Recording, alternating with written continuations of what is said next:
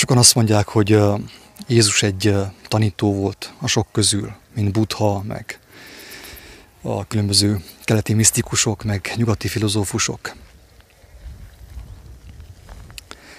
És persze mindenki azt hisz, amit akar. Mindenki azt hisz, amit akar. De kérdem én tőled, kedves hallgató, hogy te hány olyan tanítóval találkoztál mostanig, akinek a beszédére a betegség kiment belőled, a lelked megelevenedett. Érted már, hogy mi a különbség a tanító és az isteni hatalommal rendelkező ember között? Az a különbség, kedves agató, hogy amíg a tanító mond nagy dolgokat, érdekes dolgokat, addig a, a mester, az igazi mester, a megváltó, a Krisztus olyant mond, hogy annak az erejétől meggyógyulsz, megelevenedsz. Ez a különbség. A tanító. A tanítók, a világi tanítók és Krisztus között és ezért tartottuk fontosnak az ő tanításait, az ő szavait megosztani embertársainkkal. A Facebookon, a Youtube-on és mindenhol. Élőben, szemtől szemben, úton, útfilen, a hegyen, a dombon, a völgyben és mindenhol. Mert azt tapasztaltuk, hogy ez nem csupán egy tanítás, egy filozófia, egy vallási teória, ez nem csupán Biblia, kedves agató, hanem ez maga az örök élet, ez maga az erő, nem hiába mondták azt a tanítványok, vagyis akik leírták a, a történeteket, hogy, hogy ő nem úgy beszélt, mint egy írástudó, nem úgy beszélt, mint egy tanító, mint egy professzor, mint egy filozófus, hanem úgy, mint akinek hatalma van. És ezt ők megalapozottan mondták nyilván, írták le, mert az ő beszédére a, a bénák felkeltek, a vakok újra láttak, a süketek újból hallottak. A halottak is felkeltek ráadásul. Tehát a hatalom az nyilvánvaló volt. És mi is láttuk ezt a csodát, ez az igazság. Nem kerestük, nem üldöztük a csodát, de Isten megadta nekünk. A mi örömünkre, hogy megtapasztaljuk azt, hogy mekkora erő van az igaz tanításban, ami több, mint teória, több, mint teológia, több, mint Biblia, élő valóság. Kedves hallgató! és ebben a részben is az élő, a holtakat megelevenítő valóságról lesz szó. Nyilván csak azok számára, akik kíváncsiak erre. Elérkeztünk a Máté evangéliumának a 21. fejezetéhez. És hát akkor közösen a jókedvű Isten segítségével megnézzük, hogy mit ír itten, és őszintén bízunk abban, hogy aki ezt hallja, meghallja, hogy ez nem csupán egy tanítás, egy teória, egy, egy érdekes duma, hanem ez az élő valóság, a megelevenítő valóság, amiben élet van, gyógyulás és feltámadás a holtak számára. Egy barátom mondta régebb, hogy amikor beszélgettünk az érdekes dolgokról, mondtam neki azt, hogy ez milyen érdekes. Azt mondja, hogy érdekes, csak nem lényeges. Pálapostól elmondta nekünk, hogy az utolsó időben nagyon sok érdekes tanítás lesz füleket csiklandozó tanítás lesz. És azt mondta Pál, hogy az utolsó időben az emberek a saját kívánságaik, a saját testi, érzéki, szexuális kívánságaik szerint fogadnak maguknak tanítókat, mert viszket a fülük, és az igazságtól, a megelevenítő, a gyógyító igazságtól elfordulnak. Kedves agatok, ezért tesszük azt, amit teszünk, hogy az éterben, akár még a Facebookon is, a világ hálójában is legyen benne az a tanítás, az a, az a szó, amiben, hogyha valaki megkapaszkodik, konkrétan megmenekül. Nem csak mosolyogni fog rajta, hogy milyen érdekes dolgot hallott, és azzal lefekszik, és mindent úgy csinál tovább, ahogy korábban is csinálta, hanem érzi azt, hogy az ő szíve megújult, megelvenedett, és azáltal elszakadt a régitől, a lehúzó, a semmit mondó, a hazug régitől, és megkapta az újat, az új reménységet, az új életet azáltal. Tehát Máté Evangélium a 21. fejezet. És mikor közeledtek Jeruzsálemhez, és Beta, uh, Betfagéba, az olajfák hegyéhez jutottak vala, akkor elkülde Jézus két tanítványt. És mondanékik, menjetek ebbe a faluba, amely előttetek van, és legott találtok egy megkötözött szamarat, és vele együtt az ő vemhét. Oldjátok el, és hozzátok ide nékem. És ha valaki valamit szól néktek, mondjátok, hogy az Úrnak van szüksége rájuk. És legott el fogja bocsátani őket. Mindez pedig azért lett, hogy beteljesedjék a proféta mondása, aki így szólott. Mondjátok meg Sion leányának, imhol jő néked a te királyod, alázatosan és szamáron ülve, és teherhordozó szamárnak vemhén. A tanítványok pedig elmenvén, és úgy cselekedvén, amint Jézus parancsolta valanékik, elhozták a szamarat és annak vemhét, és felső ruháikat rájuk terítették, és ráül-e azokra. Itt uh, megállok, mert ez egy óriás tanítás. Én uh, többször mondtam, többször mondtuk egészen pontosan, hogy, uh, hogy Jézusnak jóformán nincs olyan kijelentése, ami ne rombolná össze az összes vallást. Nem ontaná az összes hamis, hazug templomot, az összes hazug teóriát. Ezért mondjuk azt folyton, hogy aki őt személyesen megismeri, az ő tanítását, az ő lelkét, az ő szellemiségét, megkapja az éles látást arra, hogy meg tudja különböztetni a hamisságot az igazságtól, az igazság látszatát az igazságtól, mert az igazság látszatát tudjuk jól, hogy senkit nem ment meg az igatt a világon. Ledike?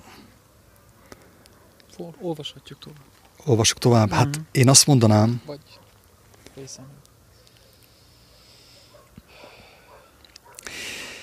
Azt mondanám, hogy, hogy gondolkozunk azon, hogy Jézus miért nem egy gyönyörű, szép, arab telivére ment be Jeruzsálembe, mint egy igazi király, egy dicsőséges király, mint amilyen az emberek, a zsidók számítottak. Miért nem mercedes ment be? Miért nem golyóálló autóval ment be, mint ahogy a mai királyok járkálnak, ahogy a mai vallásvezetők járkálnak? Miért nem hintóval ment be, ha egyszer király volt? Azért, hogy megtanítsa, hogy az igazi király nem az, akit mi annak látunk, és annak ítélünk földi szemeinkkel. Kedves hallgató! Hogy megmutassa, hogy az egyszerűségben van a nagyszerűség. Hogy az igazi királynak a kincsei, az értékei nem itt a földön vannak. Nem az elbukott világban vannak.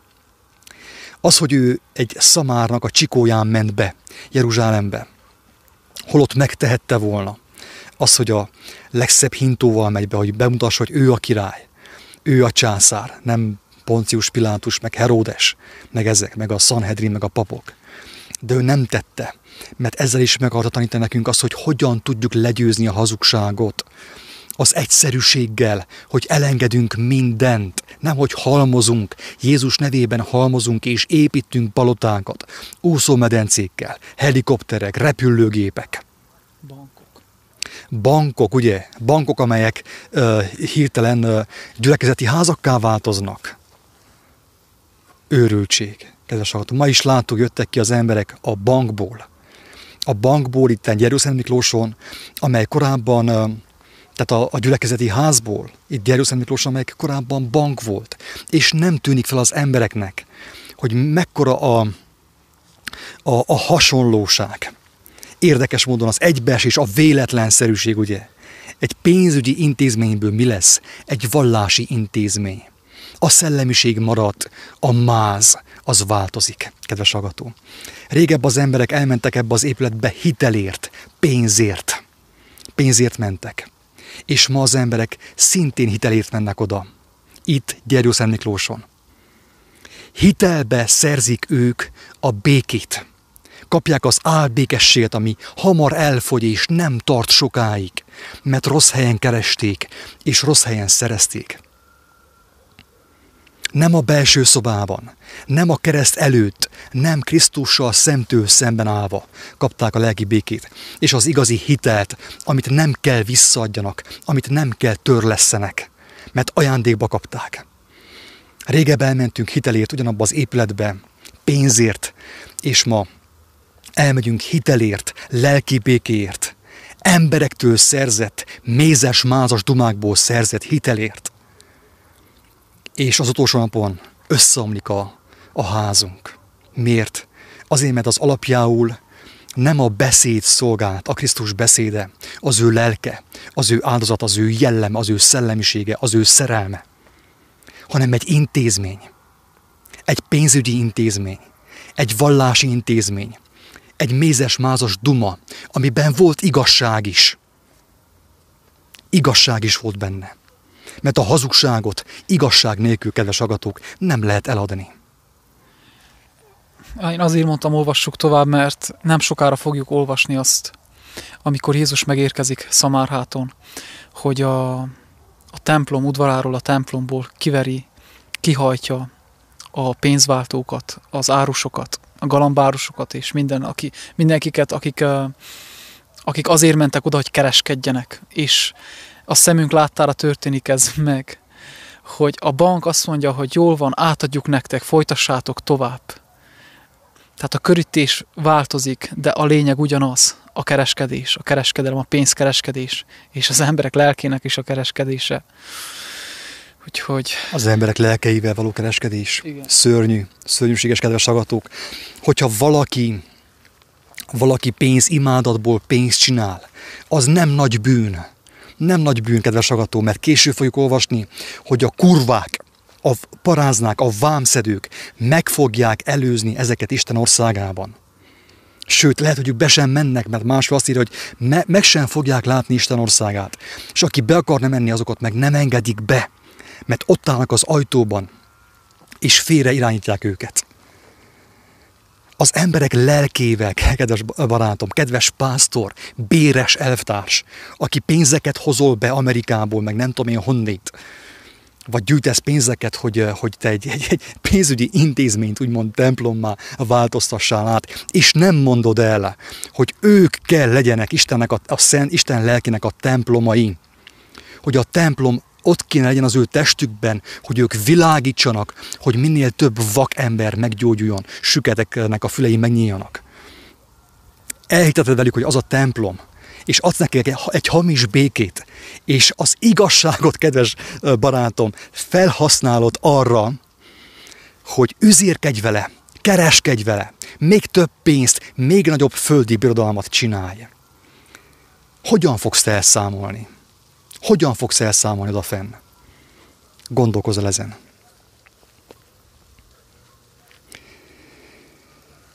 Tehát ugye mekkora kontraszt, kedves hallgatók, mert hogyha egyszerűen csak arról beszélgetünk, hogy ez történik, hogy, hogy érdekes módon a bankrendszer, a pénzügyi rendszer, ugye a politikai rendszer és a vallási rendszer kéz a kézben jár egymással, akkor mindenki megsértődik de amikor olvassuk az igazságot, amit a legtöbb ember nem ismer, mert second hand másodkézből fogadja az igazságot, nem első kézből.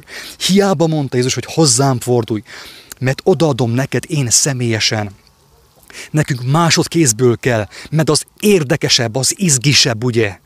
És az olyan, olyan simogatóbb, simogatóbb és nem szembesít engemet semmivel, sem a hazugságaimmal, sem a, a hazug teóriámmal, teóriáimmal, a magaslataimmal, semmivel nem szembesít. Ezért kell neked, kedves hallgató, neked is másodkézből az igazság hogy te egy igazság hamisítványt, egy úgymond elhasznált, elferdített, eltorzított igazságot vegyél be magadnak. De azt téged nem tud megtartani. Ez az igazság, ez a valóság. Ha megsértődsz ránk, akkor is nekünk kötelességünk ezt elmondani, hogy az igazság másodkézből már hazugsága. Mert ugyanúgy nem tudsz vele bemenni az örök életre, a, a, a, a tökéletességbe a mennyek országába, mint a hazugsággal. De aki hazugságban van, ő érzi a szíve mélyén, hogy hazugságban van.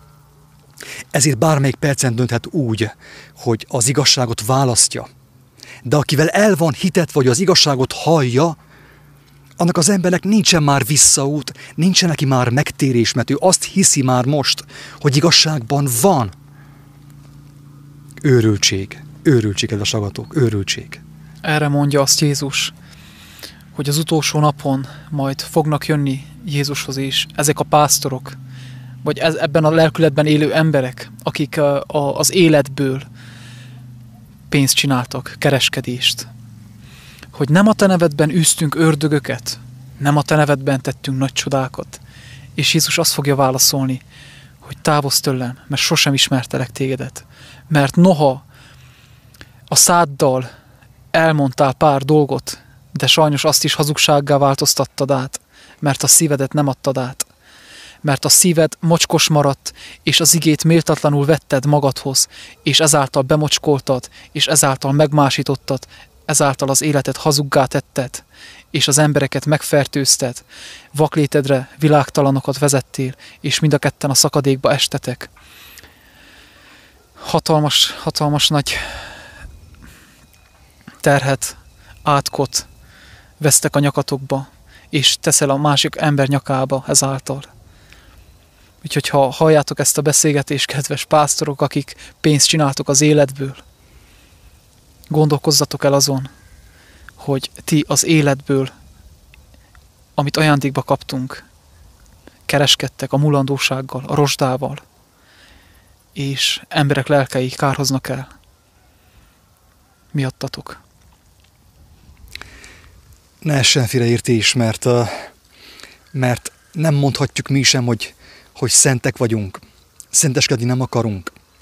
És senkinek nem kívánjuk azt, hogy, hogy elvesszen, hogy megmaradjon és megragadjon, örökre megragadjon az ő hazugságaiban, az ő bűneiben, az ő tévegésében, amely, amivel másokra is tévegést bocsát az igazság és a legszentebb nevek nevében hanem teljes szívünkből kívánjuk, hogy aki ezt hallja, ismerje magára, mert neki még nem késő, nem késő. Legyen az akármilyen pásztor, akármilyen gyülekezetnek a pásztora, Hogyha magára ismer, akkor teljesen biztos, hogy Isten megszabadítja. Nem csupán megszabadítja, meg is dicsőíti, de nem pénzzel, nem ismerettséggel, nem ilyen kompromisszumos, vallásos megegyezés, alapján, hanem az igazság erejével, kedves hallgató.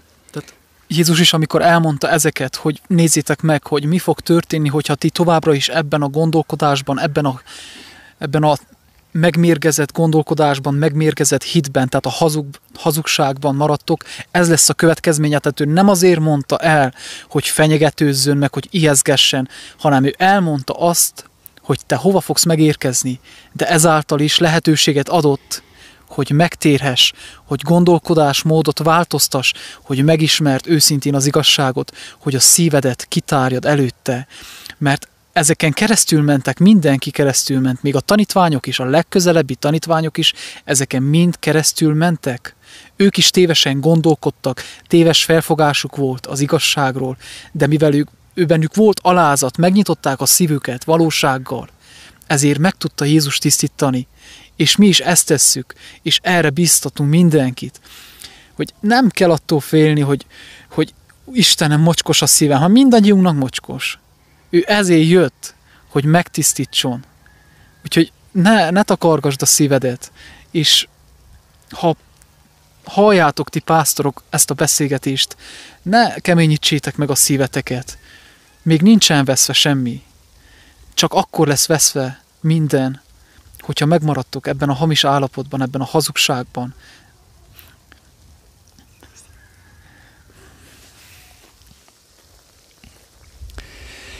A sokaság legnagyobb része pedig felső ruháit az útra teríti, mások pedig a fákról gajakat vagdalnak, és hintenek vala az útra. Az előtte és utána menő sokaság pedig kiált vala mondván, Hozsánna a Dávid fiának. Áldott, aki jő az Úrnak nevében, Hozsánna a magasságban.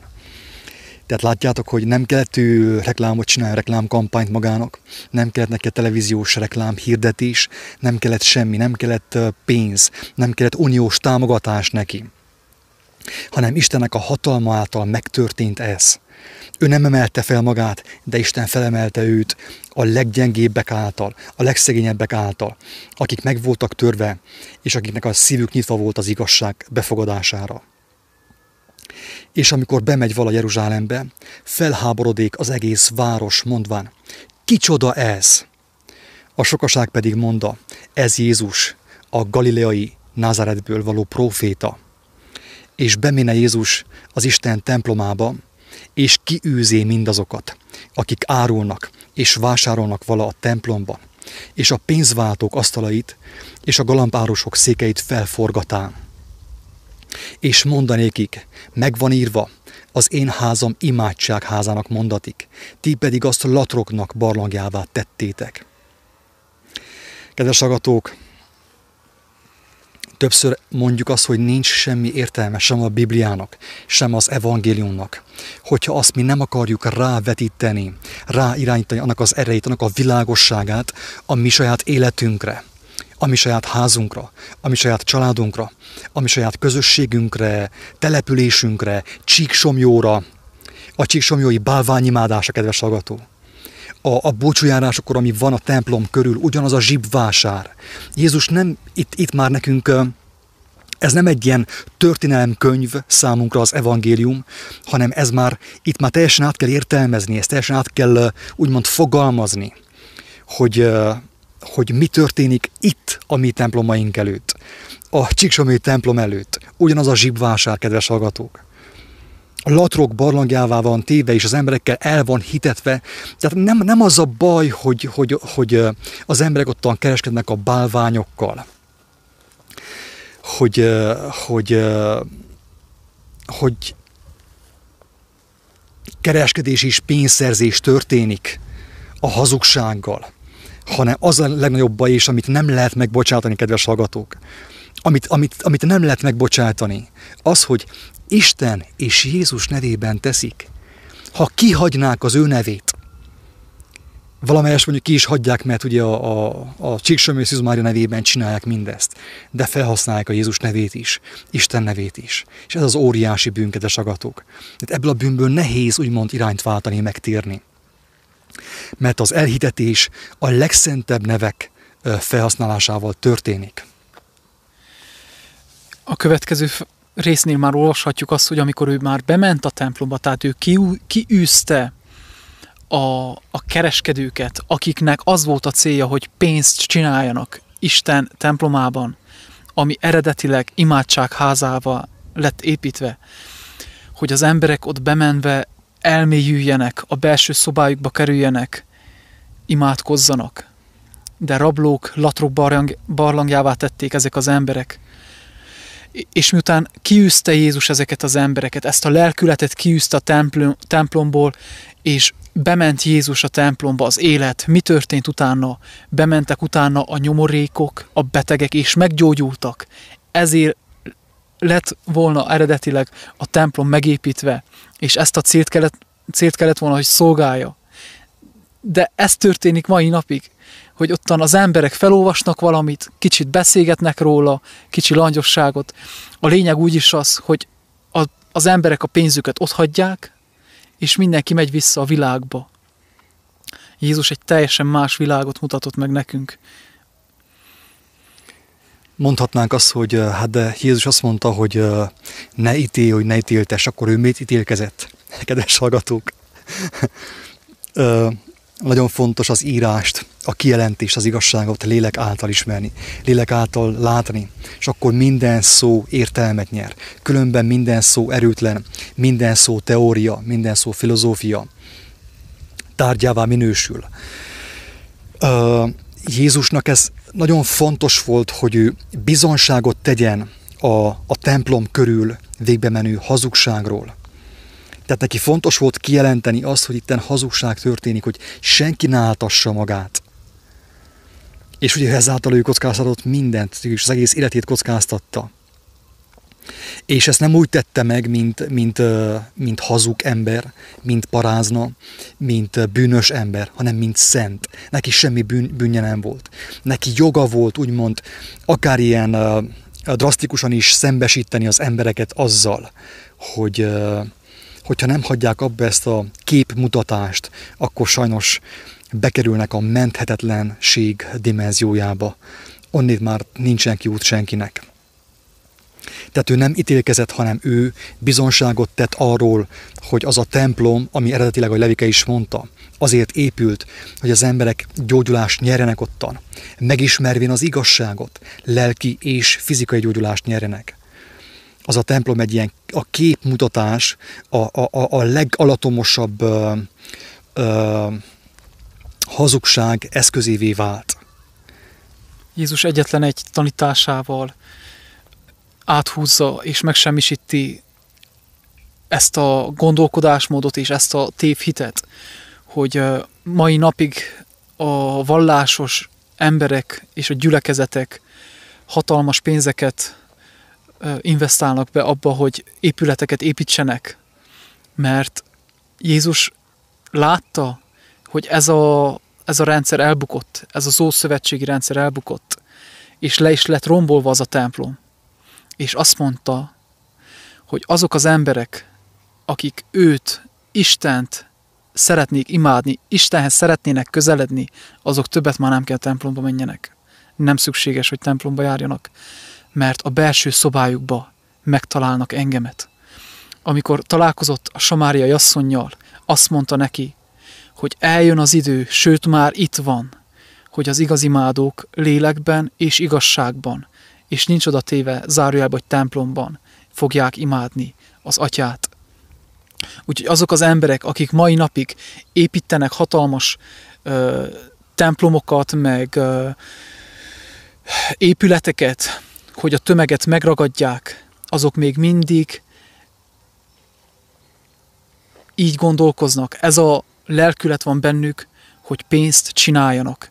Mert akik igazán szeretnék hirdetni az Isten igéjét, oda nem kellenek nagy épületek, oda elég az embereknek a háza is, hogy összegyűjjenek.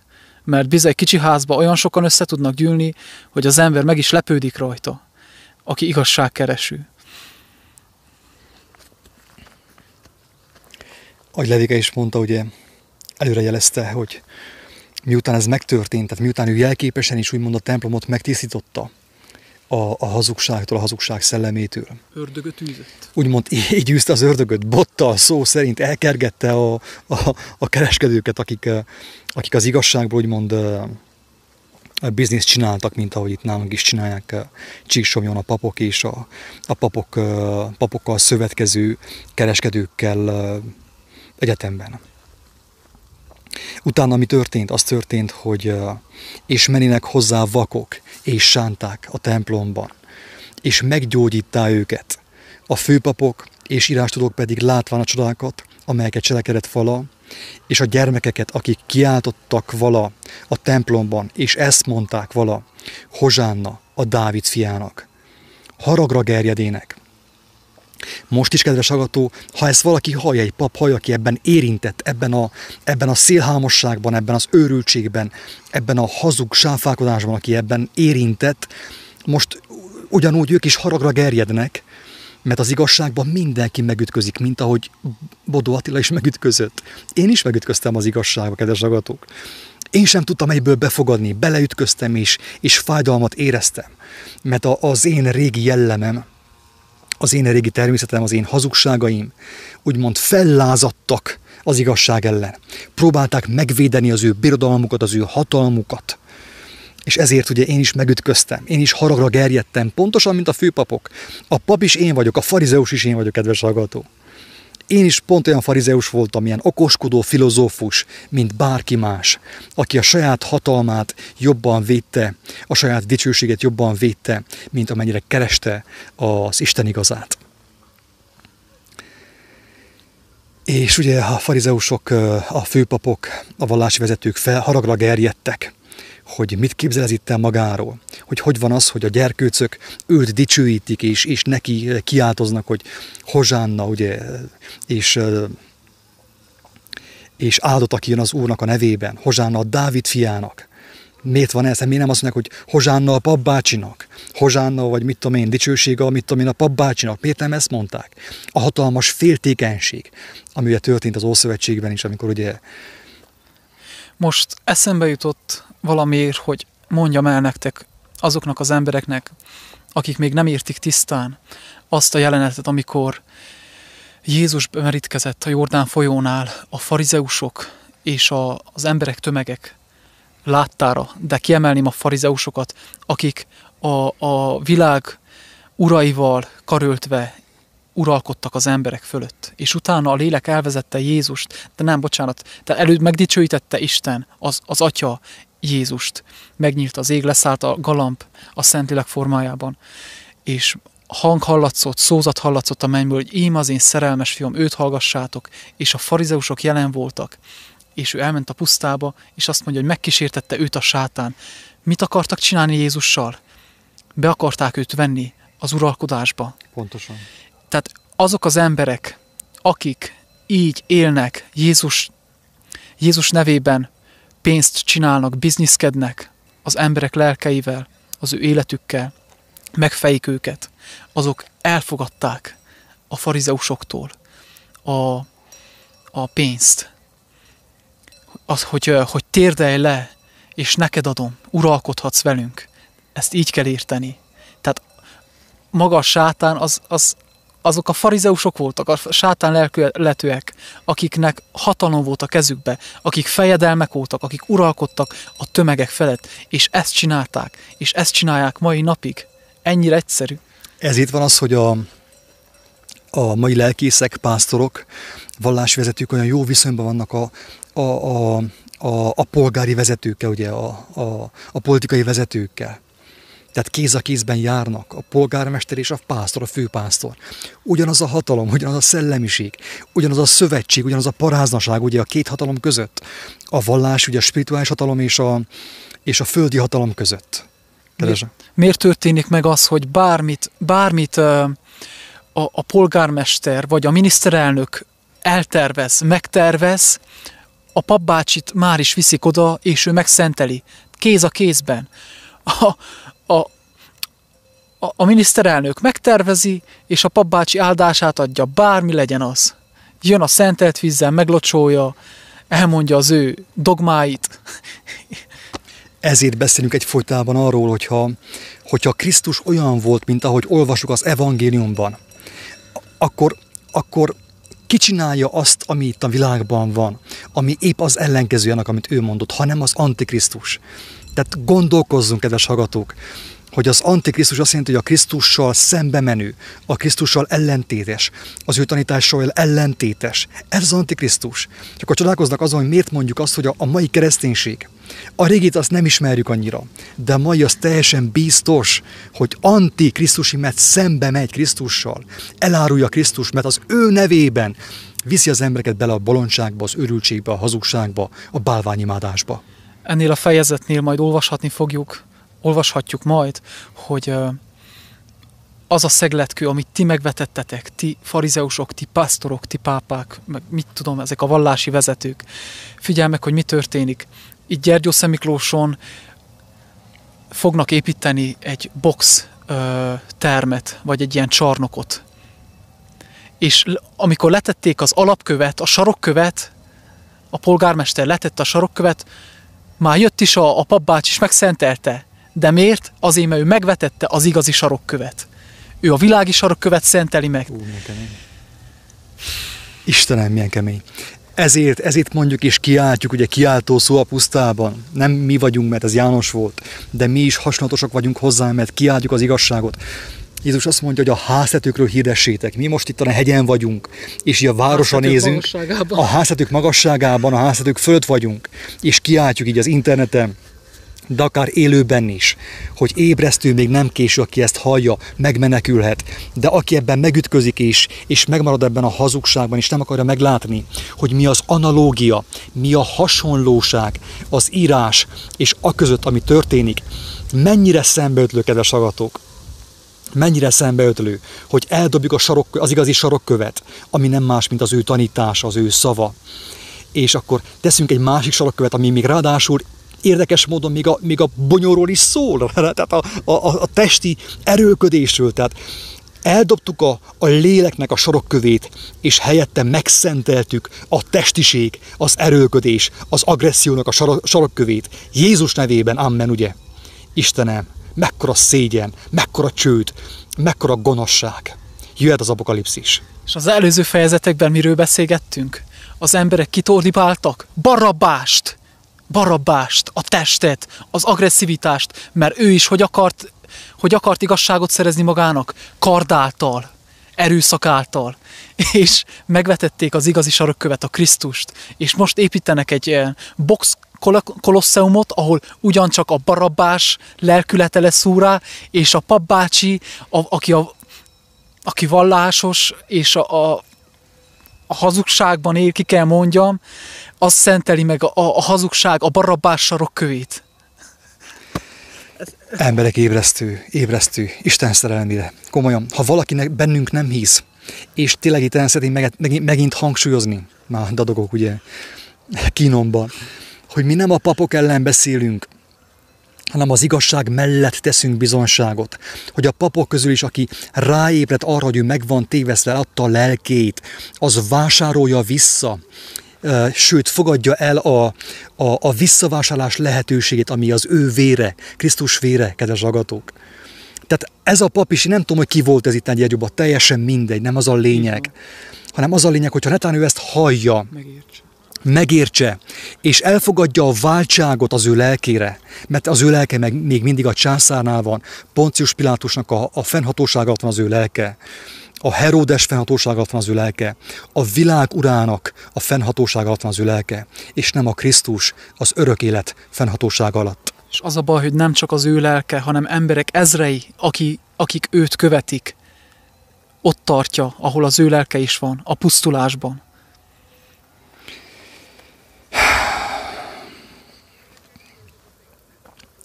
És mondták néki, hallott, mit mondanak ezek? Jézus pedig mondta nékik, tehát ezt arra mondják, ugye arra mondja, hogy hát hogy a gyerkőcök miért kiáltanak ilyent, hogy Hozsána Dávid fiának. Jézus mondja, hogy hallom, sohasem olvastádok é, a gyermekek és csecsemők szája által szerezte dicsőséget. Kedves agatok, ez ma is így történik.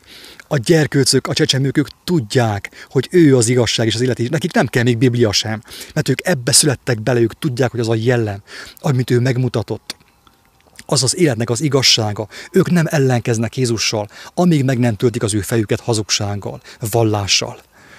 És, mondja csak. És, és a gyermekek milyenek? Ők nem tudálékosak, nincsen ö, agyi tudásuk, hogy mondják ezt még? Lexikális. Lexikális tudásuk nincs, de miük van? Amit megad nekünk is kegyelemből az Atya, meg tudjátok, meg tudjátok különböztetni a lelkeket. Tehát ő nem az információ után megy, hanem ő ránéz az emberre, és meg, ő látja a lelkedet, látja. Igen. Ma is az van, kedves ez valamelyes, ez ugye ez átvitt értelemben is érthető, hogy a gyermekek szája által nyer dicsőséget, a, a csecsemők által és az olyan gyermekek által, akik újjászülettek. Ezek lehetnek 80 éves felnőttek is. Én találkoztam idősebb emberekkel, akik nemrég születtek újjá, és mit tesznek? Dicsőítik, örömükben, örömmámorban vannak, és az ő nevéről beszélnek, az ő tanításáról beszélnek, és őt hirdetik örömükben. Miért? Azért, mert ők is gyermekké lettek. Nem az számít, hogy 80 évesek, hanem az számít, hogy Isten szerint az a régiek elmúltak, imé, újjá lett minden, új szívük van, új életük van, és megtisztult lelkük van Isten kegyelméből. És ők dicsőítik, nem hallgatják el, nem használják fel az ő nevét, hogy saját maguknak a saját maguk hírnevét emeljék fel, mint ahogy tettem én, kedves agató. Ne beszéljek másról, beszéljek magamról, a saját gyalóságomról, a saját gonoszságomról. Hogy én régebbi úgy beszéltem, hogy én elmondtam az én igazságomat, és utána hozzáfűztem azt, hogy Jézus is azt mondta, amit én mondtam. Érthető, hogy mekkora tolvaj voltam, mekkora gazember voltam. Nem azt mondtam, hogy hogy ő tőle kaptam én életet, az ő igazságában ö, volt nekem mentségem, hanem azt mondtam, hogy, hogy még Jézus is engemet igazol. Érthető, kedves agatok? És sokan ezt teszik ma is, hogy ilyen filozófus módjára meglopják az ő nevét, hagyd, hagyd az ő nevét, beszél akárki nevébe. Az ő nevét ne, ne használd, nevet hiába, mert pont azáltal, hogy az önevét te felhasználod arra, hogy magadnak még nagyobb hírnevet és tekintést szerez, hogy te mennyire intelligens vagy, hogy még Jézus is téged követett, ugye? Jézus is a te, te filozófiádból tanult. Ha ezt teszed, kedves akkor nincs, nincs esélyed. Beszélj akárki nevében. Akárki nevében. De az ő nevét hagyd, dobd el, és akkor talán még megmenekülsz. Vagy pedig ismer meg, hogy igazából, sőt, én inkább a B verziót javasolnám mindenkinek. Hogy megismerje, hogy mi a különbség a, a saját neve és az ő neve a legszent, legszentebb név között. És ott hagyván őket kiméne a városból Betániába, és ott marad a éjjel. Reggel pedig a városba visszajövet, megéhezik, és meglátva egy fügefát az út mellett, oda méne hozzá, és nem talál azon semmit, hanem csak levelet, és mond annak, gyümölcs, te rajtad ezután soha örökké ne teremjen. És a fügefa azonnal elszárad. Ez az a bizonyos momentum, amikor Jézus megátkozta a fügefát, és az kiszáradt. És látván ezt a tanítványok elcsodálkozának mondván, hogyan száradt el a fügefa oly hirtelen. Jézus pedig felelvén mondanékik. Bizony mondom néktek, ha van hitetek, és nem kételkedtek, nem csak azt cselekszitek, ami a fügefán esett, hanem ha azt mondjátok e hegynek, kelj fel, és zuhanj a tengerbe, az is meglészen. És amit könyörgésetekben kértek, mindazt meg is kapjátok, ha hisztek. A fügefáról, kedves agatók, tehát amúgy ez, mint mondtuk, az ő tanításának minden mondata annyira erős, annyira intenzív, hogy egy mondattal, úgymond, fel tudja borítani az egész illúziót, amiben mi itt élünk ebben a, ebben a világban. Az egész világot a feltetejére tudja állítani. Mert egy mondatából is, úgymond, olyan erő jön és olyan igazság jön, amit, hogyha az ember megismer, akkor már nem tudja követni a hazugságot. És fennáll a lehetőség annak, hogy megmenekül az ő lelke. Fügefa. Miért? Tehát ha Jézus olyan szent ember volt, akkor miért átkozódott? Miért átkoztál a fügefát? Azért, kedves agatók, hogy ezzel is tanítson nekünk, hogyha valami, valami, egy teremtmény, egy növény, egy állat, egy ember, vagy akármi, ami, ami ezen a földön meg lett teremtve, nem a rendeltetésnek megfelelően működik, az el fog veszni. Tehát ebben az egy mondatban benne van az evangélium, kedves agatók. Ha te, mint ember, nem a te rendeltetésednek megfelelően működsz, nem úgy működsz és nem úgy élsz, ahogy Isten téged eltervezett, ki fogsz száradni, mint a fügefa. Ettől van halál itt a fizikai életben, a fizikai dimenzióban. Ettől van öregedés és aszalódás. Elszáradunk, mint a fügefa. Miért, kedves hallgatók? Azért, mert mi nem a, az Isten adta rendeltetésünknek megfelelően működünk, hanem úgy, ahogy mi azt elképzeljük, ahogy mondja Osó, ahogy mondja Eckhart Tolle, ahogy mondja Villás Béla, ahogy mondja a pápa, és ahogy mondják a sztárok Hollywoodban, úgy élünk mi. De ők is öngyilkosok lesznek, és ők is megaszolnak, és ők is öregek, megöregednek, és rákban szenvednek. Miért? Azért, mert nem az életrendje szerint működnek és élik az életüket, és te tőlük tanulsz eltanulod tőlük a halált, kedves barátom. A fügefa a, a zsidó népet jelképezi. De a fügefa engemet is jelképez, és tégedet is jelképez személyesen. És mi történt? Megéhezett Jézus, de pont úgy megéhezett, megéhezhetett volna egy tanítvány, vagy bárki más, egy nyomorult ember, aki szeretett volna a fügefáról szakítani de nem termet gyümölcsöt, nem volt rajta gyümölcs. Miért? A fügefát és a, a zsidó népet, a fügefát és te magadot és én magamot kell azonosítsam. Miért nem tudtam gyümölcsöt teremni? A zsidó nép miért nem tudott gyümölcsöt teremni? Mert a szívét zárva tartotta. Jézus előtt, Isten előtt, az Atya előtt, a kegyelem előtt, és ezáltal saját magát halára ítélte.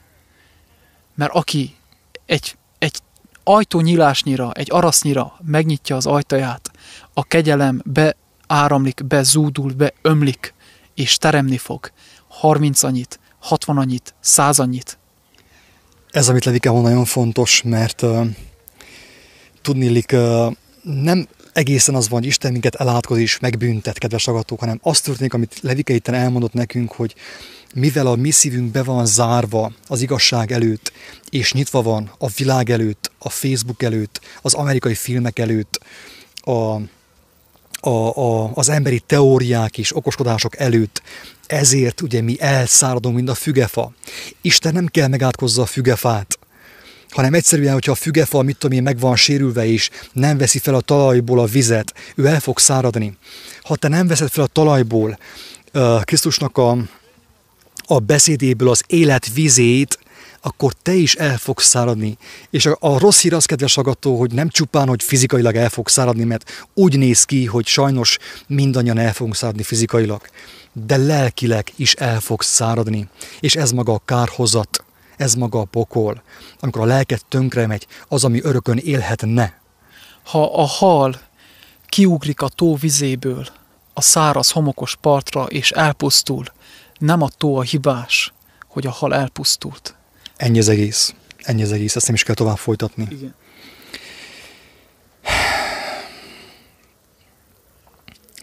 Azt mondja Jézus a 22. bekezdésben, hogy és amit könyörgésetekben kértek, mindazt meg is kapjátok, ha hisztek. Én uh, csupán nagyon röviden szeretném azt mondani erről a könyörgésről, hogy uh, ez nem egy ilyen hisztériás könyörgés. Itt nem erről van szó, kedves agatók, hanem azt jelenti, hogy mi az, hogy könyörgés. Az, amikor, ha én valakinek könyörgök így fizikailag, akkor megalázom magamat előtte, így van-e? Hogyha az ember megalázza magát Isten előtt, avagy könyörök, megalázom magamat, akkor az mit jelent rám nézve? azt jelenti, hogy én bezártam a szívemet a Facebook előtt, bezártam a, szívemet mindenki előtt, az ember, a haverok, a kocsom előtt bezártam az én szívemet, és megnyitottam a szívemet a mindenható Isten előtt. Ez a könyörgés. És amit kérek, ugye, az mind teljesülni fog. Miért? Azért, mert nekem már a kérésnek a, maga a kérés is bemegy az én szívembe. A tökéletes kérés, amire Isten tökéletes módon válaszolhat. Tehát nem egy ilyen hisztérikus könyörgés, hogy mondom a rózsafűzét egymástán húszszor, hanem az, hogy megalázom magamat, elzárom magamat a világtól, bemegyek a belső szobába, mint ahogy Jézus tanította, és vágyom arra, hogy, hogy ő jöjjön be az én életembe, ahogy mondja a jelenések könyvében, hogy imé az ajtó előtt állok és szörgetek. Aki megnyitja az ajtót, ahhoz bemegyek, és vele vacsorálok, és ő én velem. Egy szerelmes randi egyébként, ugye, de ehhez tényleg szükség van, kedves agat, hogy lezárd a Facebookot, lezárd az internetet, legalább addig, amíg találkozol vele. Utána aztán segítő neked, hogy tovább haladj az úton. De ha te ezt nem léped meg, akkor sajnos a világhálónak az örvénye, a népek tengerének, szokásainak, hagyományának az örvénye le fog vinni téged a, a, a, a, a mélybe. Ez van, ez fog történni. Tehát a könyörgés az nem hisztérikus könyörgés, hanem, hanem alázat és szerítség, de már nem a világgal szemben, nem a televízióval szemben, nem a barátaiddal szemben, nem anyukával, apucival szemben, hanem a, a mindenható Istennel szemben. Hát azt úgy tudnám elmondani röviden, hogy könyörületért könyörgök. Könyörülj rajtam, Uram. Tehát ezért könyörgök. A, könyör, a könyörületben benne van a kegyelem. Könyör. Könyör, kegyelem, kegyelmez, Uram, kegyelmez nekem, kegyelmez mindenkin. De azért volt Jézusnak szüksége, hogy ilyen keményen beszélgessen néha, mert be voltunk keményedve, hogy felrázzon.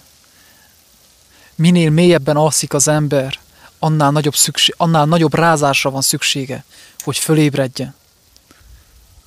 De ez még mindig kegyelem, ez még mindig könyörület. Igen. És mikor... Szevasz. Házcsoki. Annyira igen, mint te. Jó. És mikor bement vala a templomba, hozzámenjenek a főpapok és a nép vénei, ugye a vének az okosok, a ravaszok, akik ki voltak tanítva, ki vannak tanítva. Bernek a fia. Hozzámentek ugye az okosok, a társadalomnak a vezetői, a polgármesterek, ugye a, a presbiterek, a, a papok és a főpapok és a többi vezető. És azt kérdezték tőle, hogy micsoda hatalommal cselekszed ezeket, tehát szinte ugye számon kérve őt. És kiadta néked ezt a hatalmat. Jézus pedig felelvén mondva nékik, én is kérdek egy dolgot tőletek, amire ha megfeleltek nékem, én is megmondom néktek, micsoda hatalommal cselekszem ezeket. A János keressége honnan vala, mennyből éj vagy emberektől. Azok pedig tanakodnak vala magukban mondván, ha azt mondjuk mennyből, azt mondja majd nékünk, miért nem hittetek tehát néki? Ha pedig azt mondjuk az emberektől, félünk a sokaságtól, mert Jánost minnyáján profitának tartják. Hirdessétek az evangéliumot minden teremtménynek. Mindent, itt vannak a pásztorkutyák, A bárányok. a román pásztorkutyák, és ők hallgatják, alázattal bele sem szólnak az evangéliumba. Közel vagytok a mennyek országához. Így van. Elközelgetünk. Lehet, hogy közelebb, mint mi.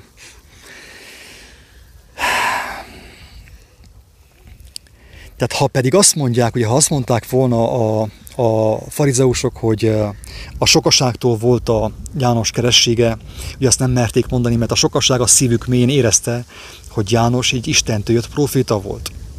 Tehát ők nem mertek válaszolni a kérdése jó formán. És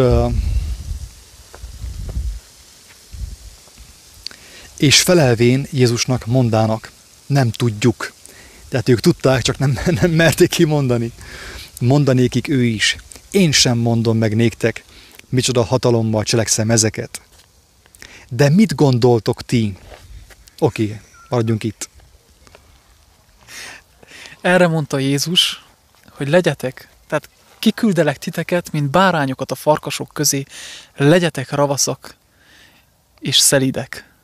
Tehát nézzétek meg, milyen ravasz, ravasz kérdést tett fel Jézus.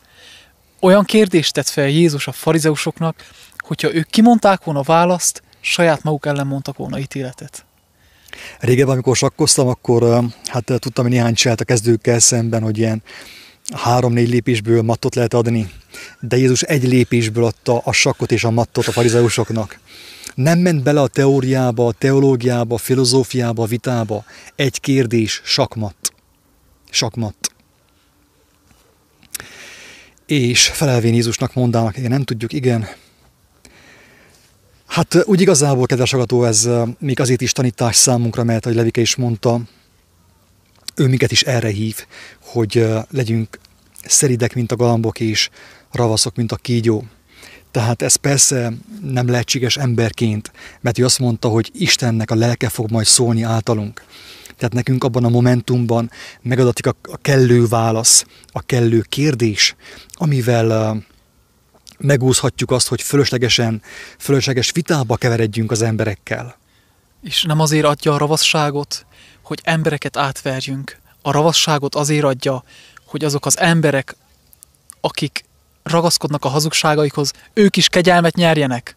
Ez az Istentől való ravasság, hogy az elbukott ember kegyelmet kapjon. Így van. Ez a különbség. Így van.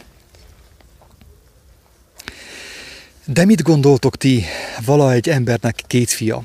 Ugye jön a nyelveken szólás most megint, a példabeszéd hogy mindenki megértse, azok az emberek megértsék, akikhez ő beszélt. Ez a nyelveken szólás, hogy mindig olyan nyelven szólok, Istennek a, a bölcsessége és az ő lelke által, amit az illető személy, akivel én beszélek, megérthet. Hogyha kovács, akkor a kovács nyelvén fogok beszélni, mert Istennek a lelke által megtehetem. Hogyha ő, mit tudom én, biológia tanár, akkor, akkor a biológia tanárnak a nyelvén fogok szólni, mert Istennek a lelke által megtehetem ez a hatalmas szabadság, Isten lelke, ereje, hatalma és bölcsesség által. De mit gondoltok ti? Vala egy embernek két fia, és oda menvén az elsőhöz monda, eredj fiam, munkálkodjál ma az én szőlőmben. Az pedig felelvén monda, nem megyek. De azután meggondolván magát elméne. A másikhoz is odaméne, hasonlóképpen szóla, az pedig felelvén mondta, én elmegyek. De nem ment el, nem, nem méne.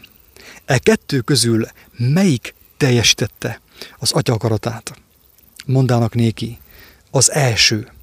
Mondanékik Jézus, bizony mondom néktek, a vámszedők és a parázna nők megelőznek titeket az Isten országában. Jézusnak a hatalmas szeretetét látom itt is megnyilvánulni az atyában, hogy ő tudta, hogy hogyan kell szóljon, milyen példázatokban kell szóljon, mert ismerte az emberek szívét, és ő aképpen szólt, hogy ők ezáltal is megérthessék, hogy ezáltal is kijöjjenek a világosságra. Itt most eképpen szólt, e nyelvezetek alapján, e képes beszédek alapján szólt a másikoknál, amikor odament a bűnös, a kurva hozzá, akkor úgy szólt, elmondta a példázatot, hogy egy embernek volt 50, a másiknak meg 500, mert akkor az emberekben mi, mi lett úrá a szívükön? Az ítélet. Ő akkor meg a kegyelmet hozta fel példaként.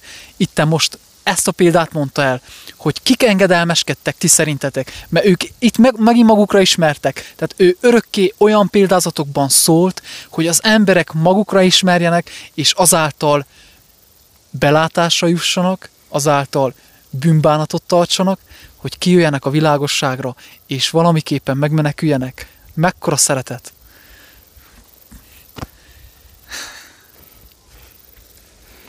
Az előbb mondtuk azt, hogy a, hogy a vámszedők és a paráznanők hamarabb meglátják Isten országát, mint, mint ugye a, a vallási vezetők. És ez azért van, mert, mert ők legalább amikor a paráznanő paráználkodik, neki van bűntudata feltetőleg, vagy lesz később, amikor találkozik azzal, hogy ő mekkora őrültségben élte el az életét, és szinte instant módon megmenekül, mint a latora kereszten. De azok, akik elhitetik magukkal és embertársaikkal, hogy ők Istenből szólnak, holott a földi hatalmat éltetik, a földi gondolkodást éltetik, azoknak az embereknek nagyon nehéz megmenekülni, kedves hallgatók, nagyon nehéz. Erre mondta Jézus, hogy legyünk hidegek, vagy pedig forrók. A vámszedő, aki ugye a pénznek az embere, a paráznanő, aki a testét árulja a, a, a férfiaknak. Ők hidegek, de mivel hogy hidegek, hamarabb szembesülnek ők a, a, a bűneikkel. Mert ugye a bűn az fájdalommal jár, megtöretetéssel jár. És amikor megtörnek, akkor fennáll a lehetősége annak, hogy, hogy Istennek a kegyelme megérinti őket, és meg is menti őket, nem csak megérinti.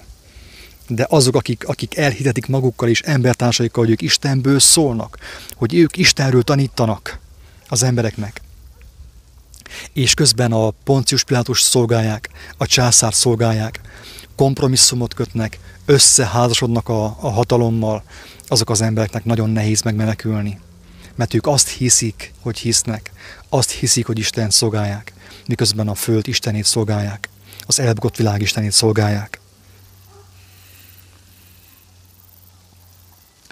Az, hogy a kettő közül melyik teljesítette az atyának az akaratát, hát nem az, aki megígérte, hanem az, aki végül cselekedte azt.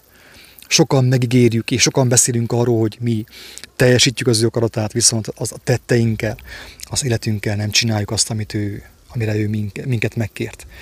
Vannak emberek, akik jóformán nem is ismerik a Bibliát, de mégis az ő életükkel arról tesznek bizonyságot, hogy ők a szívükben, a lelkükben ismerik a, az Isten igazságát, az élet rendjét.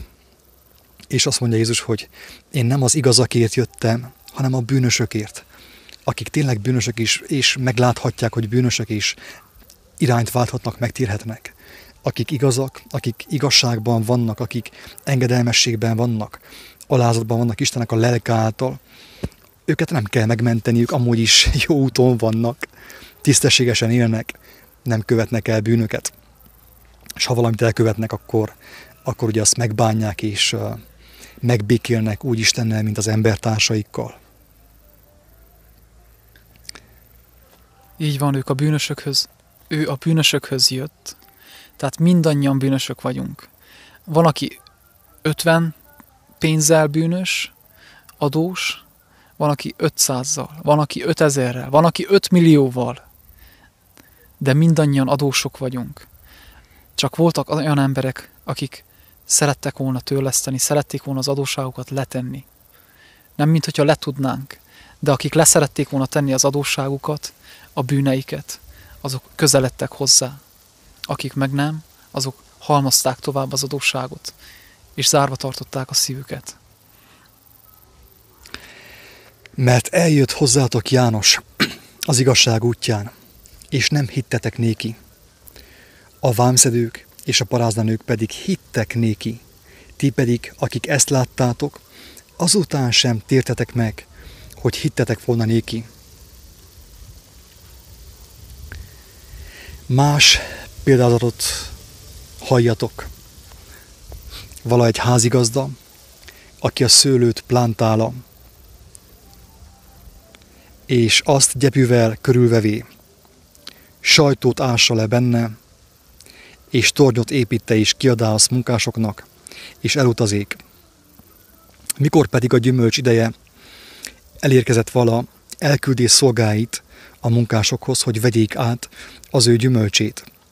És a munkások, megfogván az ő szolgáit, az egyiket megverék, a másikat megölék, a harmadikat pedig megkövezék.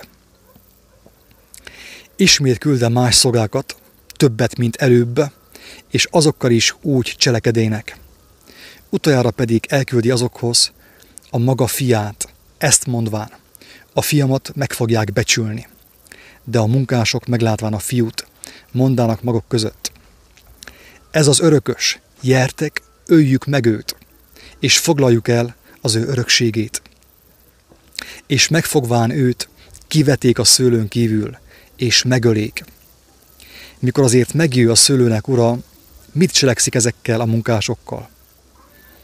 Mondának néki a farizeusok, ugye a főpapok, mint gonoszokat, gonoszul elveszti őket, ugye megöli őket.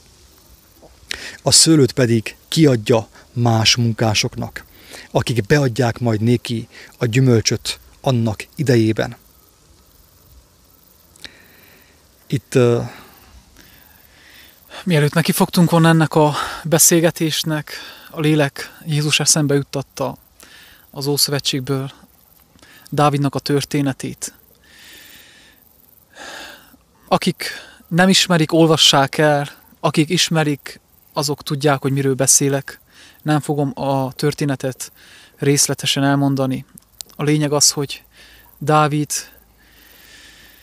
Dávid elcsábította Uriásnak a feleségét, Becsabét, és paráznaságot követtek el, megfogant a gyermek, és Dávid úgy próbálta ezt leplezni, meg titokban tartani, meg hárítani, hogy hazahivatta Becsabénak a férjét a, a háborúból, és megpróbálta őt leitatni.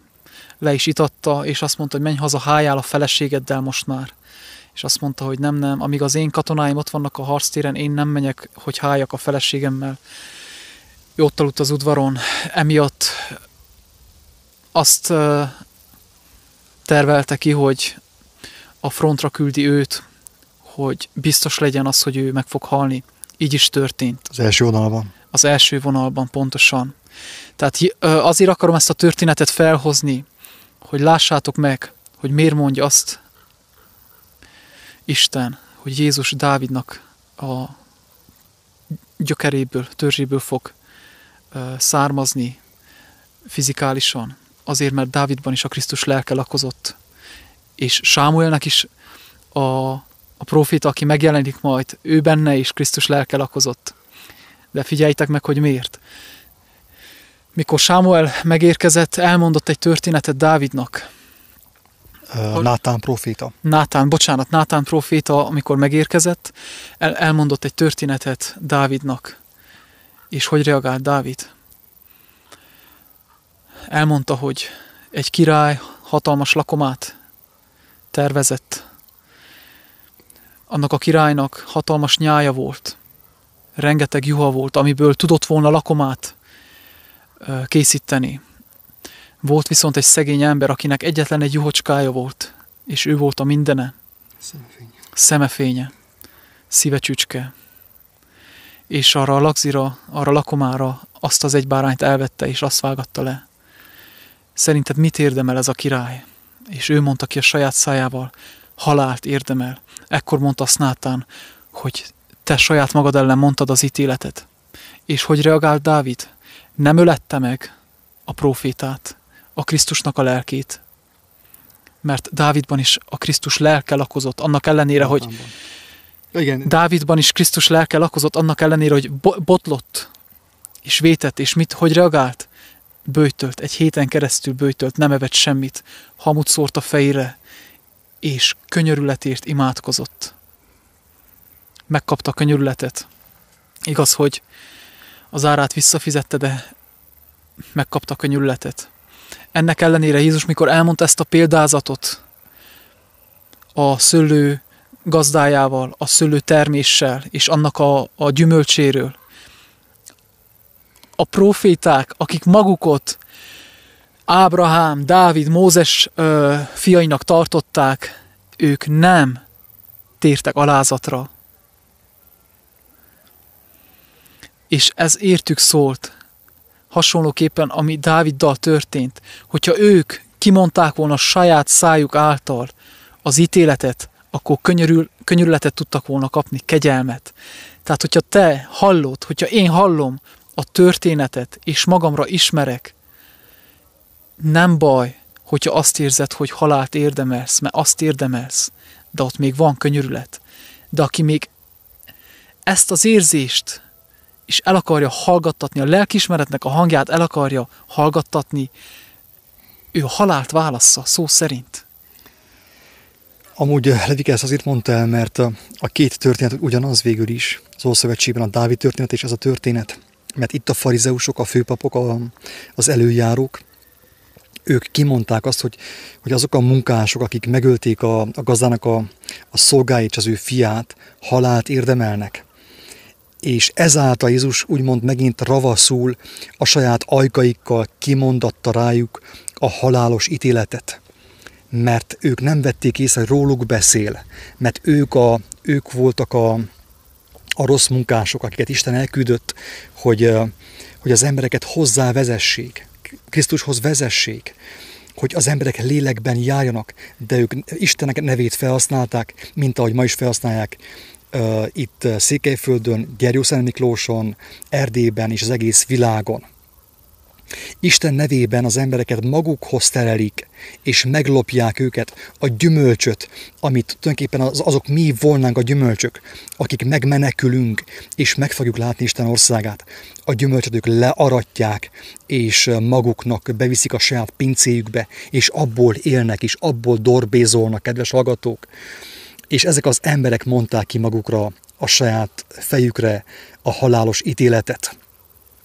És az a durva, hogy az emberek, tehát ez, ez az egyik eset, de több történet van, amikor Jézus ravasz módon kimondatja a saját ajkuk által az ítéletet a saját fejükre, és ők felismerik, több helyen leírja, hogy és felismerték, hogy az a, az a példabeszéd róluk szólt, de ők mégsem jöttek a világosságra, hogy valamiképpen meg ne gyógyítsa őket.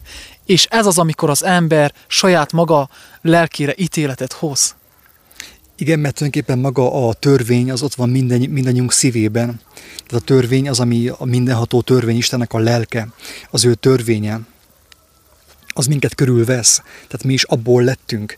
Ezért ők tudták a törvényt, hogy az ilyen ember úgymond halált érdemel. Csak ők már az elméjük el volt borulva, és nem vették észre, nem hallották meg, hogy Jézus róluk beszél. Mert amikor jöttek a proféták, ugye, az Ószövetségben, egytől egyig ugye a főpapok, a, a papok, a, a léviták megölették őket, megkinosztatták Jeremiást is, az összes profétát megkinozták, megverték őket. Pedig ők Istennek a lelkével jöttek, az ő igazságával jöttek, hogy megmeneküljenek még ők is. De ők nem a menekülést és nem az ajándékot látták a proféták szavaiban, hanem a fenyegetettséget, és ők a, a sötétséget választották, a bűnt választották, és ezért úgymond megölték a profétákat. És amikor a gazda elküldi utára a fiát, az ugye nem más, mint Jézus. Először, hogy a szolgák azok a proféták voltak, és a fia azt mondja, vagyis a gazda azt mondja, hogy hát a fiamat csak nem fogják megölni, de elküldte a fiát is, elküldte Jézus is, és őt megölték. Hogyha őt akkor megöljük, Jézus meg van ölve, hát akkor miénk az egész világ. Hatalmaskodunk az embereken, minden hétvégén, minden vasárnap megfejjük őket. Egyházi adó, ilyen adó, ilyen pénz, olyan juttatás, még báványoznak is minket, azt csinálnak, amit mi mondunk nekik, és nem fognak ők Istenhez fordulni, mert ők azt hiszik, hogy ránk van szükségük ahhoz, hogy ők Istennel járjanak. És ebből a történetből is megérthetjük, hogy nincs középút.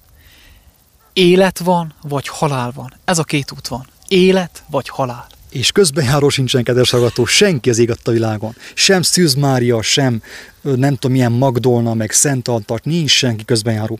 Az ég világon. Csak Jézus Krisztus. És ő sem annyira misztikusan közbenjáró, hogy akkor az ő, az ő, mit tudom én, meg fog jelenni, és majd téged beráncigál a mennybe, hanem ő úgy közbenjáró, kedves hallgató, hogy ő elmondta értelmes szavakkal, bemutatta az életével a, a szabadulás útját neked. Tehát az, az tény, hogy az ember kap segítséget Istennek a lelke által, akár angyalok által, nem tudjuk ez, hogy működik, Isten tudja. De nem is ez a fontos, hanem az, hogy az út nekünk meg volt mutatva konkrétan. Hogy nem mondjuk azt, hogy nekünk senki nem mondta. Te is mostan hallod. Döntés elé vagy állítva minden szavunk által mert mi nem magunktól szólunk, hanem attól szólunk, aki minket is megmentett a szemét dombról. Szeret össze. És azért nem, nem mondunk neveket, nem akarunk mi neveket mondani, nem akarok én neveket mondani, mert ő sem mondott neveket, ő csak elmondta, hogy mi a helyzet, mi a szituáció, de nem vádolta.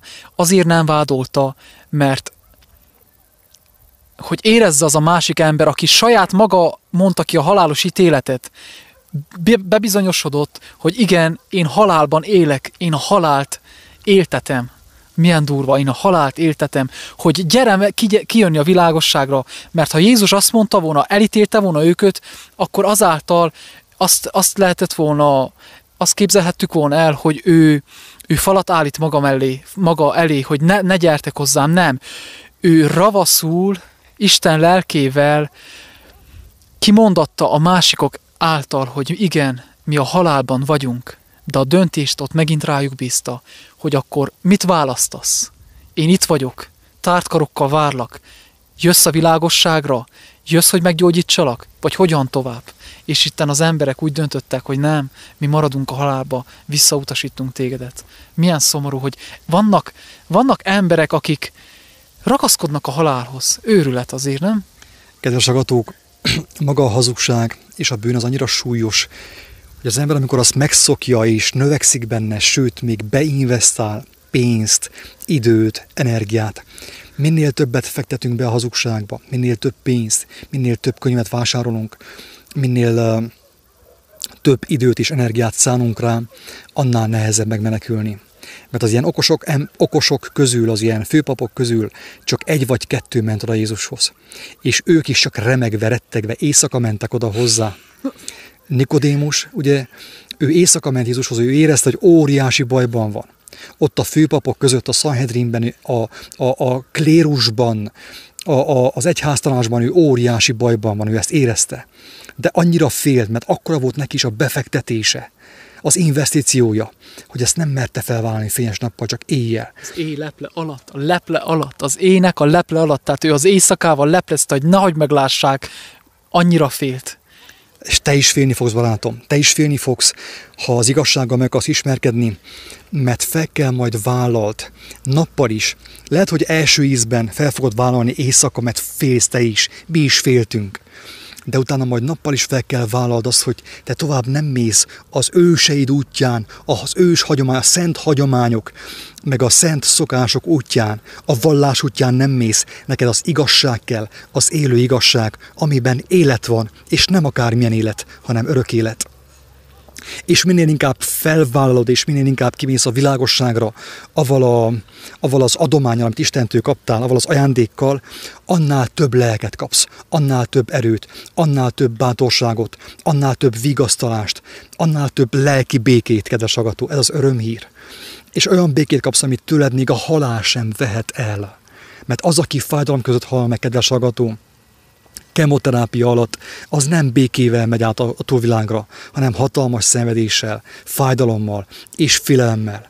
Jézus felkínálja nekünk a lehetőséget, hogyha már nem tudjuk elkerülni ezt a fizikai halált, akkor békességgel menjünk át, olyan békességgel, ami oda át is békesség lesz számunkra. Pontosan eleinte, amikor én is Jézushoz közeledtem, szégyeltem és sírtam, és könyörületért ordibáltam a bűneim miatt, de ő meg is adja, ő meg is erősít, meg is tisztít, meg is szentel, és most már az évek távlatából annyira megerősített engemet, hogy én már üvöltöm, ha kell, hogy én ilyen bűnös mocsok torszülött vagyok. Voltam. Úgyhogy ezt azért mondom, hogy te, aki most még szégyenkezel, vagy esetleg félelem van benned, ne félj, és ha fész is, akkor közeledjél hozzá. Mi is olyanok vagyunk, olyanok voltunk, mint te. Nincsen különbség. Nincsen különbség ember és ember között. Mindannyian torszülöttek vagyunk, mert eltávolodtunk az élettől. És ezt azért mondom el, hogy bátorságot öntsek belét. Hogy biztassalak, hogy talán az első lépésekben szégyenkezni fogsz, félni fogsz, de az élethez merjél közeledni. Egy lépést tegyél meg, kedves sagató. Isten megtesz fel egy száz lépés, de az első lépés a te lépésed, az teljesen biztos. Nem te kell ezt elvégezt.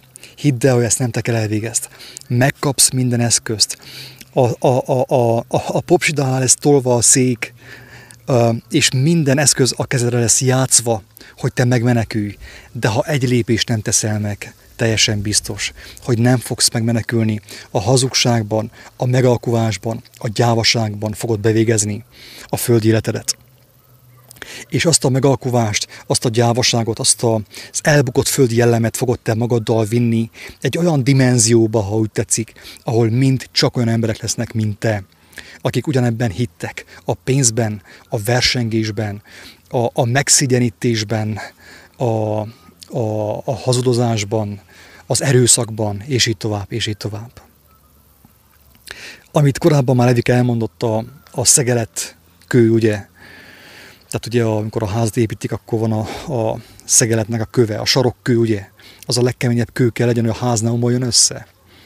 És, Ma, a, és abból kiindulva tudják bemérni, hogy vízszintes legyen, tökéletesen egyenes.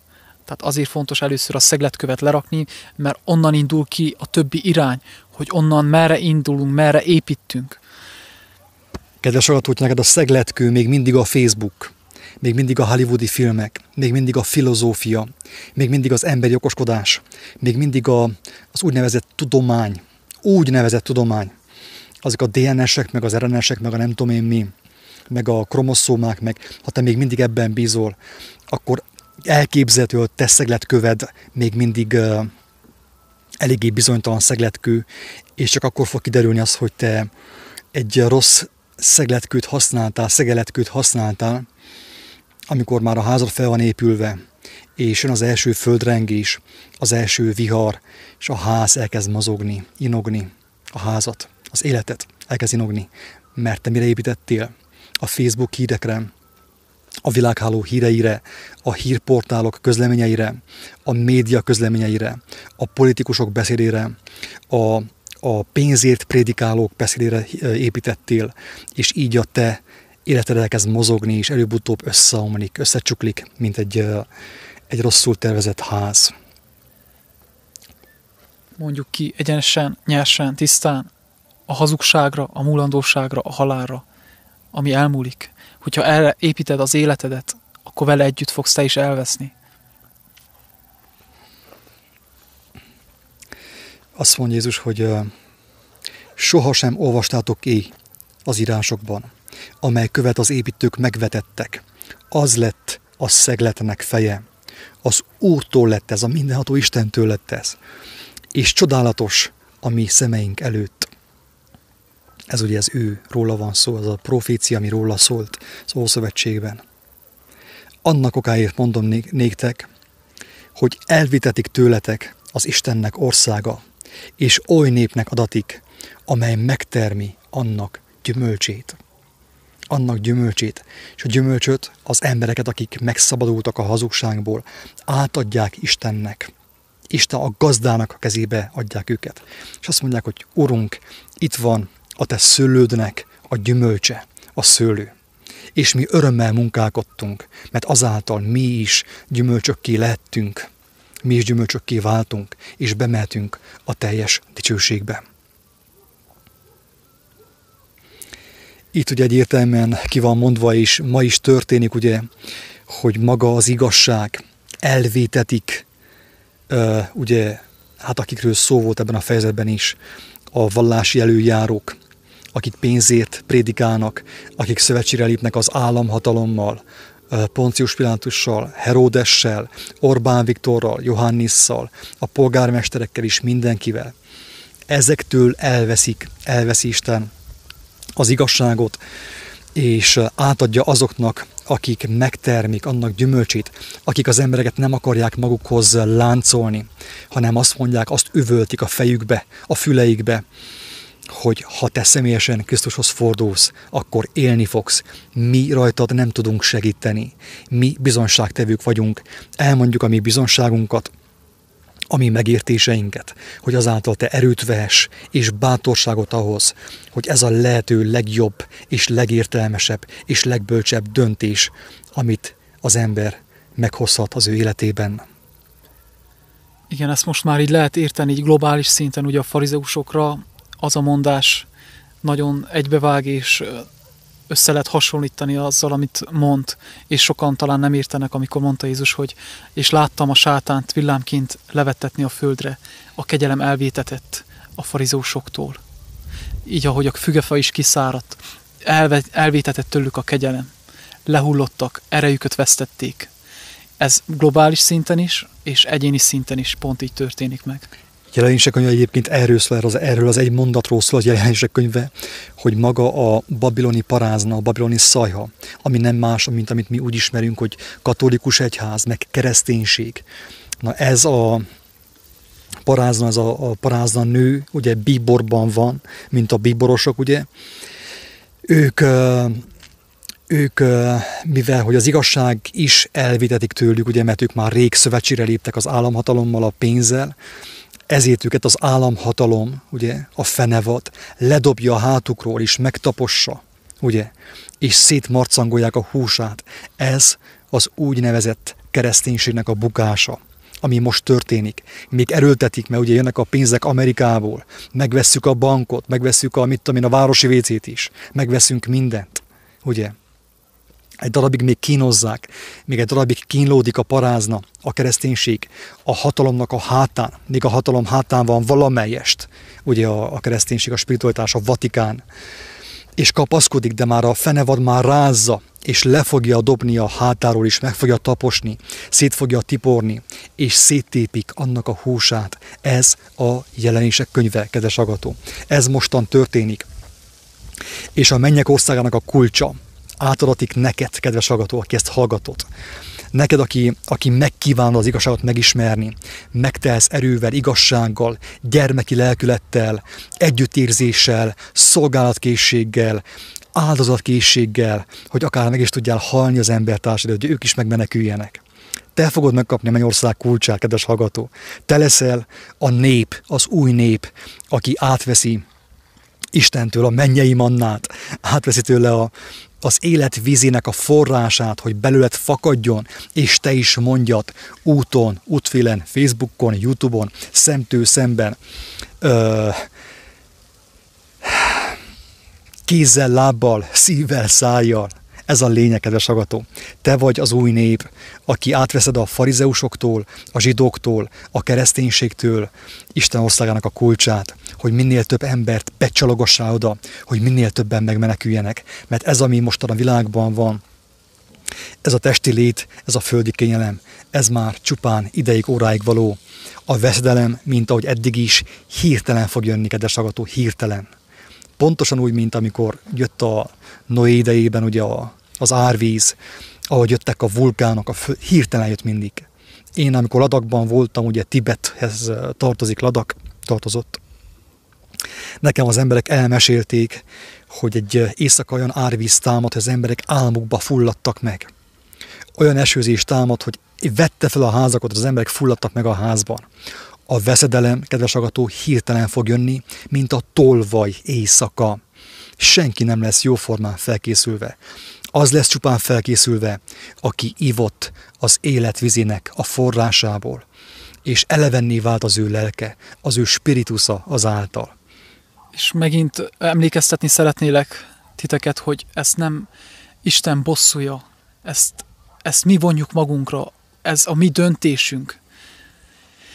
A szegletkövel kapcsolatosan annyit szeretnék elmondani, hogy a Dániel könyvében olvashatjuk azt hiszem, amikor Nabukodonozor kapta azt az álmot arról a hatalmas szoborról. És uh, ugye az a világ uralmát, uralmát és a világ szellemiségét jelképezte, a bálványimádás, az istentelenség, az közeledik újra most is. És azt látta, hogy emberi kéz érintése nélkül egy kő szállott alá a mennyben, és a szobrot, a szobor lábát találta el, és összetörött a szobor, és az a kő benőtte a világot. Ez maga Jézus Krisztus. Itt még szegletkörről beszélgetünk, itt még a Szentlélekről beszélgetünk, és azt mondja Jézus, hogy aki erre a kőre ráesik, összetöretik, de még élete van. De viszont akire erre a kő ráesik, és majd benövi azt, szétmorzsoltatik, ott már nem lesz kegyelem. Tehát amíg még világosság van ezen a földön, amíg még van a szegletkő ezen a földön, amíg még jelen van a Szentlélek ezen a földön, addig hagyjuk, hogy ráessünk erre a kőre, hogy széttöressünk, és új életet kezdhessünk Krisztus, Krisztuson, Krisztusban, Krisztus által. De hogyha a kegyelmet minduntalan megvetjük magunktól, nem tudjuk, hogy mikor lesz az. Pont úgy, hogy mondtad Attila korábban, hogy mint a tolvaj. Nem tudjuk, hogy mikor esik le. Nem tudjuk, hogy mikor vétetik el a kegyelem. És hogyha én ott alatta maradok, akkor vége, vége. Kedves agatok, miért mutatják meg a sztárok számunkra? Isten még őket is felhasználja arra, hogy téged figyelmeztessen. Hogy szép, egészséges férfi ember – hatalmas izmai vannak minden, és egyszer csak a szíve szétpukkan, elrobban is, megszűnik dobogni, és ő már elveszett a kegyelmet. Egész életében a trófeáért szaladt a labda után, a korong után, vagy bármi után, a hírnév után, az elismerés után, és egészségesnek látszott, és mindenkivel kívántatta az ő szépségét, az ő egészségét, az ő izmait. És Isten megmutatta, hogy ennyire ennyire nem ér semmit az ő szemében, a mi kincseink. Mert pillanatok alatt, szempillantás alatt elvétetik az minden, amit mi korábban kincsnek hittünk. A sztárok azért halnak meg hirtelen szívinfarban, drogfüggőségben, agyvérzés. agyvérzésben, lesznek öngyilkosok, hogy megmutassák neked, hogyha azt az értéket követed, amit ők követnek, akkor te is arra a sorsra fogsz jutni. Mi tényleg én teljes szívemből kívánom mindenkinek, hogy merjen ráesni erre a kőre. Mert még, még mindig fölötte vagy, ráestél a kőre, széttörsz, de a kő téged újra formál az a kő. És igazi örömöd lesz, igazi békéd lesz. Pálapostól mondja a legszebben szerintem, hogy mi az, hogy öröm, igazi öröm.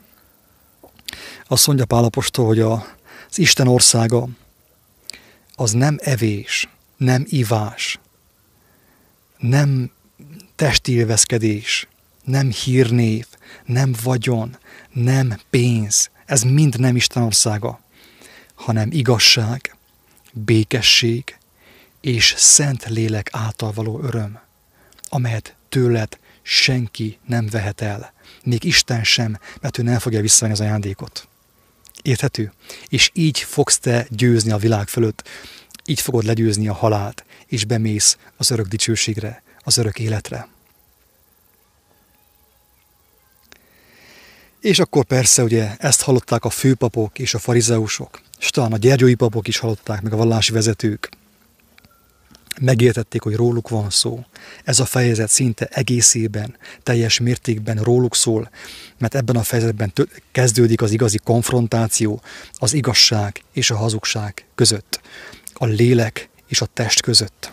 És hallották, hogy róluk van szó, az egész példabeszéd, az összes kijelentés, az összes ütközés, minden, minden róluk szólt, hogy ők is szembesüljenek, és hogy Levike is mondta, hogy megmeneküljenek. És én hiszeket vegyem a Levike szavaiban, hogy sokszor hibát követtem el, és én most így bánom.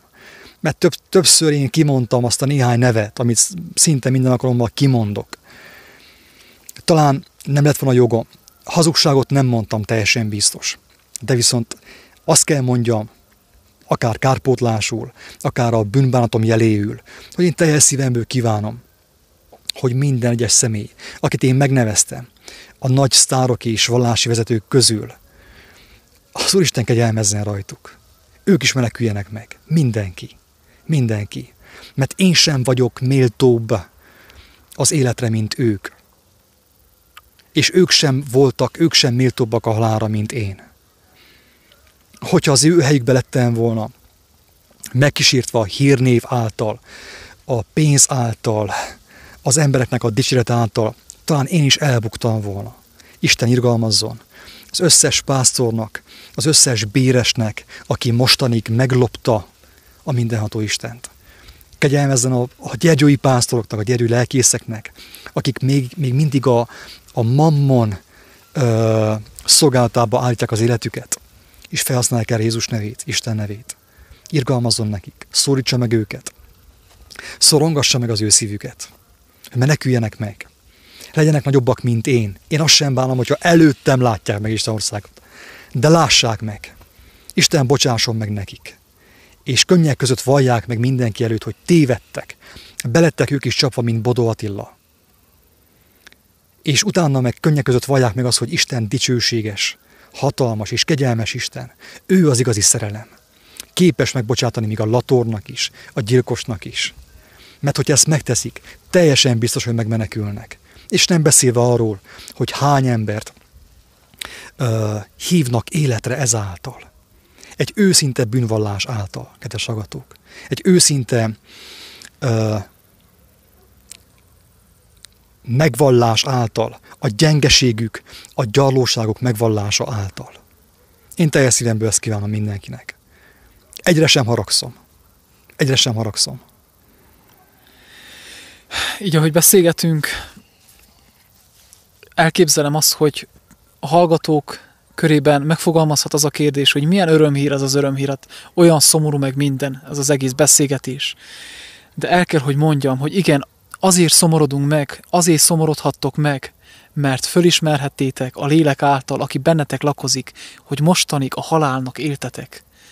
De az örömhír az, hogy még eldobhatjátok magatoktól a halált, hogy az örök életet magatokhoz ragadhassátok. Mert hogyha nem dobjátok el magatoktól a halált, ő fog magatokkal rántani. Ragadjátok magatokkal az örök életet, dobjátok el magatoktól a halált, hogy az örök élet által örökké élhessetek. Ez az örömhír. És megszomorodunk, megszomorodunk, mert lebuk, lebuktat bennünk a lélek sok hazugságot, lebuktatja bennünk a halált. De az örömhír az, hogy ma még elengedheted magadtól, hogy ma még választhatod az örök életet. Ma még életre támadhat fel a lelket. Ez az örömhír. Igen. Kedves embertársunk, lehet, hogy te most ráestél erre erre a kőre, mert mi ennek a kőnek az üzenetét tolmácsoltuk neked, legalábbis ízelítőt adtunk neked, és lehet, hogy megütköztél. És Péter azt mondja, vagy Pál, nem tudom pontosan melyik mondta, hogy én örvendek nektek, drága embertársak, hogy, hogy megszomorodtatok, de nem a világ felé szomorodtatok meg, hanem Isten felé, az igazság felé. Mert higgyétek el, hogy mi is megszomorodtunk. Sírtunk. Én, én hónapokon keresztül sírtam, férfi létemre. Nem szégyellem elmondani, ezt élőben is elmondom, akárkinek. Hónapokon keresztül sírtam a nyomorúságom miatt, a hazugságom, a bűneim terhe miatt. És Isten kegyelme miatt is, mert, mert nem tudtam felfogni azt, hogy egy olyan embernek, mint én, hogy tud ő megbocsátani.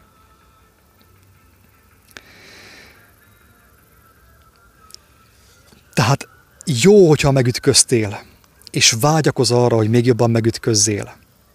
Mert a te szomorúságot örömre fog fordulni. Ezt mondta Jézus. Mert mindenki szomorú kivétel nélkül, akinek szembesülnie kell, akinek egyáltalán van lehetősége, akár egy ilyen videó által is szembesülni. A te örömöd, öröm, te szomorúságod, nyomorúságod örömre fog fordulni. Ezer százalékos garancia, kedves hallgató. És azt mondja, tehát ezért mondtam azt, hogy ha valaki aggyal olvassa a Bibliát, az egy horrorkönyv. Tiszta horror. Az emberi ész számára felfogadatlan. Amikor az ember Istennek a lelke által olvassa a Bibliát, akkor a leggyönyörűbb szerelmes levél Istentől. És miért muszáj, miért kötelező kizárólagosan Jézus Krisztus szent lelke jelenléte által olvasni a Bibliát? Azért, mert a lélek tudja, hogy amit olvas, abban örök élet van, de viszont, hogyha én testien olvasom észszel, a test az soha nem fog meghalni, soha nem akar meghalni, és soha nem fog engedni a halálnak, hogy a testieknek meghalljak, a halálnak meghalljak, a hazugságnak meghalljak. A lélek viszont igen, a lélek viszont fölül fogja írni a testnek a, az indulatait, a vágyait. Pont így jártam én is, hogy amikor először olvastam, Jézus jelenlétének a, a, a, a Jézus jelenléte által a Bibliát, én, én azt csináltam, hogy elolvastam egy fejezetet, és fölálltam, és sétál, sétáltam a házban az asztal körül, és viaskodtam. A test indulata, a test gondolata, a test vágya, vias, vágyai viaskodtak a lélek akarata ellen. És ezért volt szükséges, hogy ott legyen a lélek jelenléte, mert a lélek fölülírta a testet, és azt mondta a testnek, hogy te távozz, te meg kell halljál és így tud csak a lélek életre kelni, és a test meghalni. Ez fontos. És a főpapok, a vallási vezetők és a farizeusok halván az ő példázatait megértették, hogy róluk szól. És mikor meg akarák őt fogni, megfélemlének a sokaságtól. Ne akard őt megfogni, bezárni a, az oltári szentségbe, egy dobozba, egy könyvbe, egy vallási szokásba, ne akard őt megfogni, bezárni sehova, mert ő már legyőzte a halált, te még a halál rabszolgája vagy. Inkább enged, hogy ő szabadítson ki téged a te fogságodból, a te börtöneidből, a vallásodból, a hagyományaidból, a szokásaidból és mindenből, hogy igazi életed lehessen általa. Isten adjon mindenkit, ingyen kaptátok, ingyen adjátok.